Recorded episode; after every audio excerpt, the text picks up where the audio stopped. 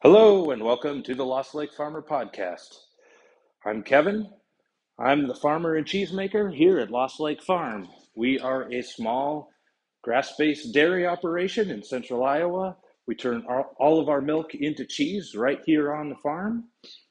And so I will be talking about whatever I'm doing that day or any thoughts that come into my head or challenges I'm going through.